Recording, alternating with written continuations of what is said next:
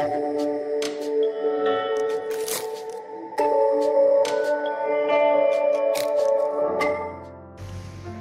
pagi, jemaat Rock Samarinda. Sesuatu sukacita untuk saya bisa berbagi dengan Anda semua pada pagi hari ini. Terima kasih Pak Pohan yang telah mengundang saya untuk berbagi berkat di Rock Samarinda. Sudah tidak terasa bahwa WFH atau masalah COVID-19 ini sudah membuat kita ibadah online mulai bulan Maret, jadi hampir berapa? Hampir 7-8 bulan kita WFH dari rumah. Dan saya percaya Anda semua jemaat yang setia untuk mengikuti akan ibadah online setiap hari Minggu, juga akan sel grupnya bertemu. Tetapi satu hal yang saya ingin ingatkan atau saya yang ingin sekali berbagi dengan Anda, kadang-kadang secara tidak sadar, kita sebagai orang Kristen itu bisa jatuh di dalam kondisi yang suam-suam kuku. Karena itu izinkan saya pada pagi hari ini untuk berbagi dengan Anda dari firman Tuhan yang dari Wahyu untuk mengecek apakah saya dan saudara-saudara sekalian memang sekarang ini mengalami yang disebut kondisi suam-suam kuku. Pembacaan kita itu datang daripada Wahyu, pasalnya yang ketiga, yang dimulai dari ayatnya yang ke-14 sampai ke yang ke-20, tapi saya akan bacakan mulai dari ayat 14 dahulu yang berkata, Dan kepada malaikat jemaat di Laodikia, tuliskanlah, inilah perkataan Sang Amin, artinya Kristus, saksi yang setia dan benar awal dari segala ciptaan si ciptaan Allah. Ini dari AYT. Ayat yang ke-15 berbunyi, Aku tahu perbuatan-perbuatanmu, bahwa kamu tidak dingin atau memberikan kesegaran, ataupun panas, memberikan kesembuhan. Alangkah baiknya jika kamu dingin atau panas.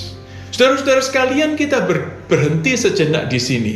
Saya pikir dahulu kalau pada waktu saya pertama kali terima Tuhan, saya pikir bahwa kita itu harus panas secara rohani.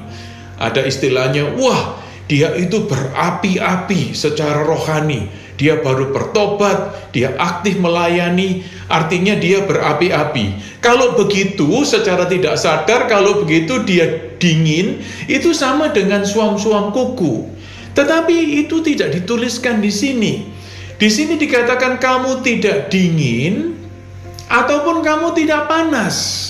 Artinya kamu sudah tidak dingin karena kamu sudah tidak membawa efek atau dampak yang menyegarkan kepada orang lain ataupun engkau tidak panas atau membawa healing, terapi terapeutik, kesembuhan, berkat kepada orang sekitarnya. Selanjutnya dikatakan alangkah baiknya jika kamu dingin ataupun panas. Berarti dingin ataupun panas is okay. Ayat 16 selanjutnya berkata, tetapi kalian suam suam kuku. Di dalam The Amplified Translation dikatakan suam-suam kuku itu diterjemahkan spiritually useless. Artinya secara rohani tidak berguna. Panas tidak berarti berguna, dingin pun tidak, dingin pun juga baik. Itu sebabnya kalian akan kumutahkan keluar dari mulutku. Saudara-saudara sekalian, mari kita menyelidiki bagaimana sih tipenya orang yang suam-suam kuku. Kebanyakan orang-orang yang suam-suam kuku berkata, "Saya sudah tidak perlu apa-apa lagi." Saya kan telah memiliki Yesus. Saya sudah menerima Yesus kok 10 tahun yang lalu, 15 tahun yang lalu. Dia sudah ada di dalam hatiku. Aku waktu itu bertobat, waktu ada kebangunan rohani dari Pak Pohan, saya maju ke depan nangis-nangis menerima Tuhan. Karena itu sekarang saya baik-baik saja. Saya sudah tidak butuh apa-apa lagi. Orang-orang yang suam-suam kuku itu artinya adalah orang-orang yang telah merasa puas rohani. Mari kita sekarang mengecek diri kita sendiri. Apa sih ukuran daripada kepuasan diri itu atau barometer daripada self self satisfaction? Pertanyaan kepada kita sekalian adalah seberapa sering kasih, seberapa sungguh-sungguhnya kah, seberapa dalamnya Anda saat-saat ini berjuang di dalam Tuhan untuk memiliki pengetahuan yang dalam, pengetahuan yang benar tentang Kristus. Apakah Anda masih sungguh-sungguh di dalam doamu? Anda sekarang apakah malah lebih berani untuk bersaksi, membawa Injil kepada yang terhilang? Atau waktu teduhmu, waktu ibadahnya itu masih tetap manis dengan roh kudus? Atau apakah Anda lebih benci kepada dosa dan belas kasihan yang lebih dalam untuk jiwa-jiwa yang terhilang? Atau Anda mempunyai setiap kali kesaksian bagaimana Anda mendapatkan kekuatan ilahi untuk mengasihi termasuk akan musuh-musuh Anda. Kalau hal-hal ini mulai luntur, kalau hal-hal ini mulai terhilang di dalam kehidupan kita, hati-hati. Karena ayat 17 di dalam Wahyu yang pasal yang ketiga itu berkata, Aku berkata, kamu secara tidak sadar berkata, aku kaya, aku telah berkelimpahan dan tidak kekurangan apa-apa. Dan tidak tahu bahwa sesungguhnya, kata Kristus, kamu ini sengsara, malang, miskin, buta, dan telanjang. Ini firman Tuhan. Ini tidak saya ini tidak saya tambah-tambahin.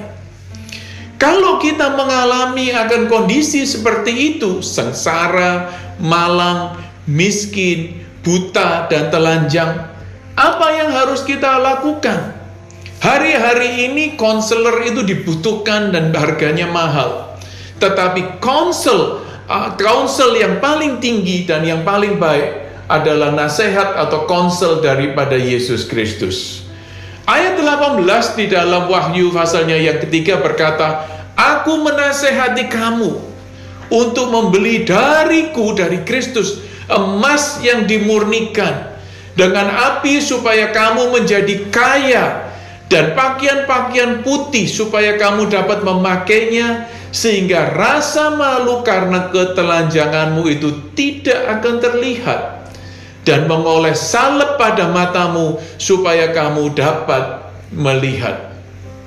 Kehendak Kristus bagi gerejanya adalah agar kemiskinan kita diganti dengan kekayaan.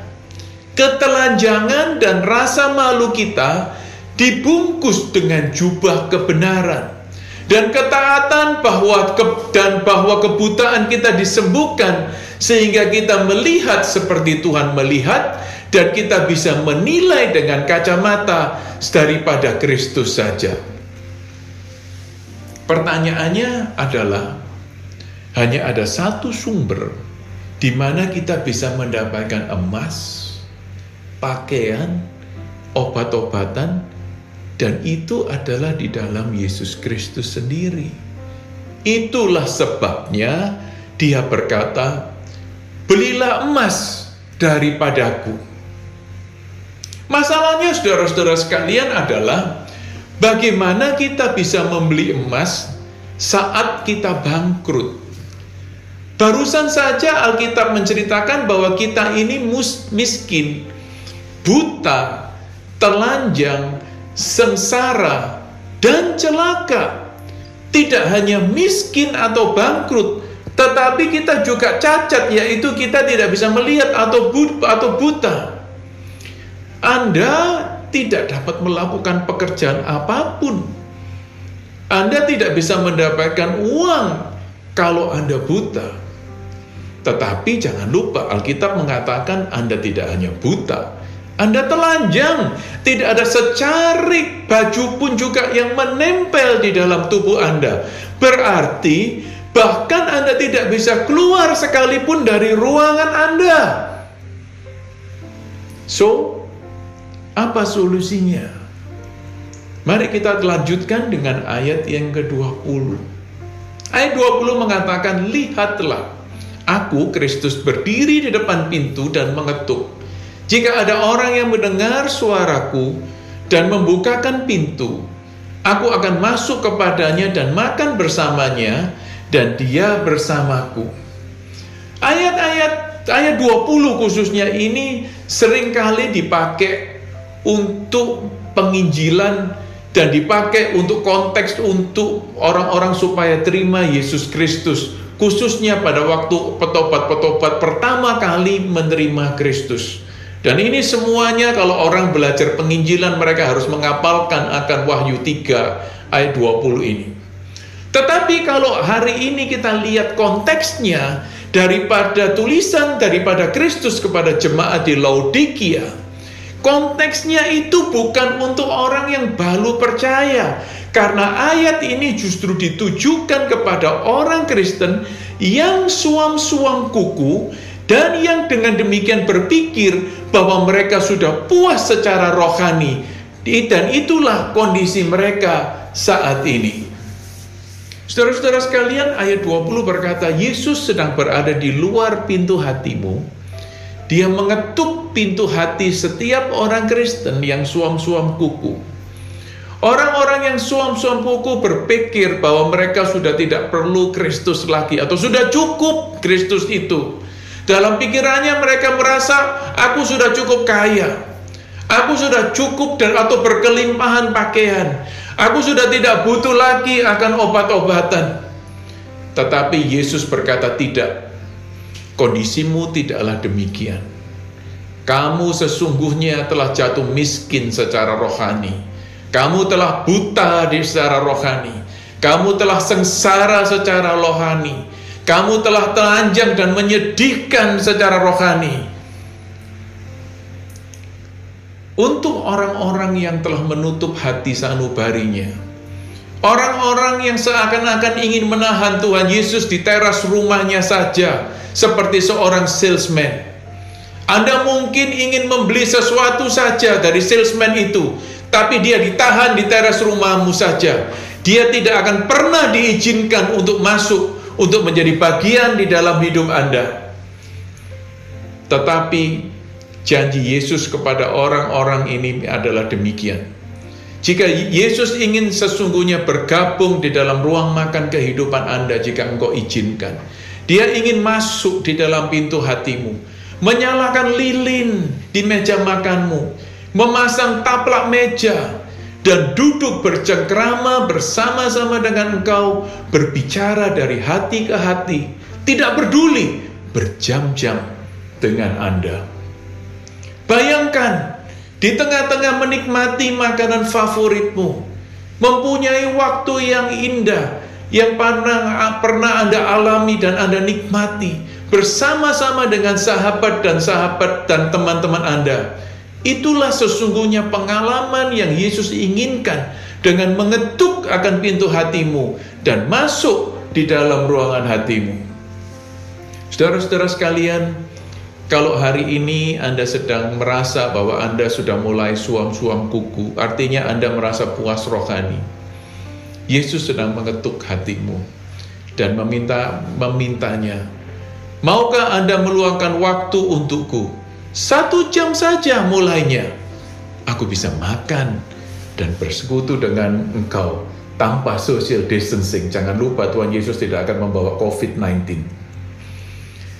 Dan ketika Anda menyambut dan mengizinkan Yesus Kristus masuk ke dalam ruangan hatimu, Dia akan membawa bersamanya semua emas, semua pakaian, dan semua obat yang ada di dunia ini.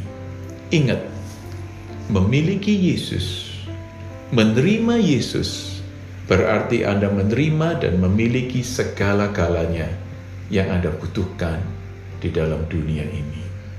Jadi, bagaimana caranya Anda membeli emas saat Anda bangkrut.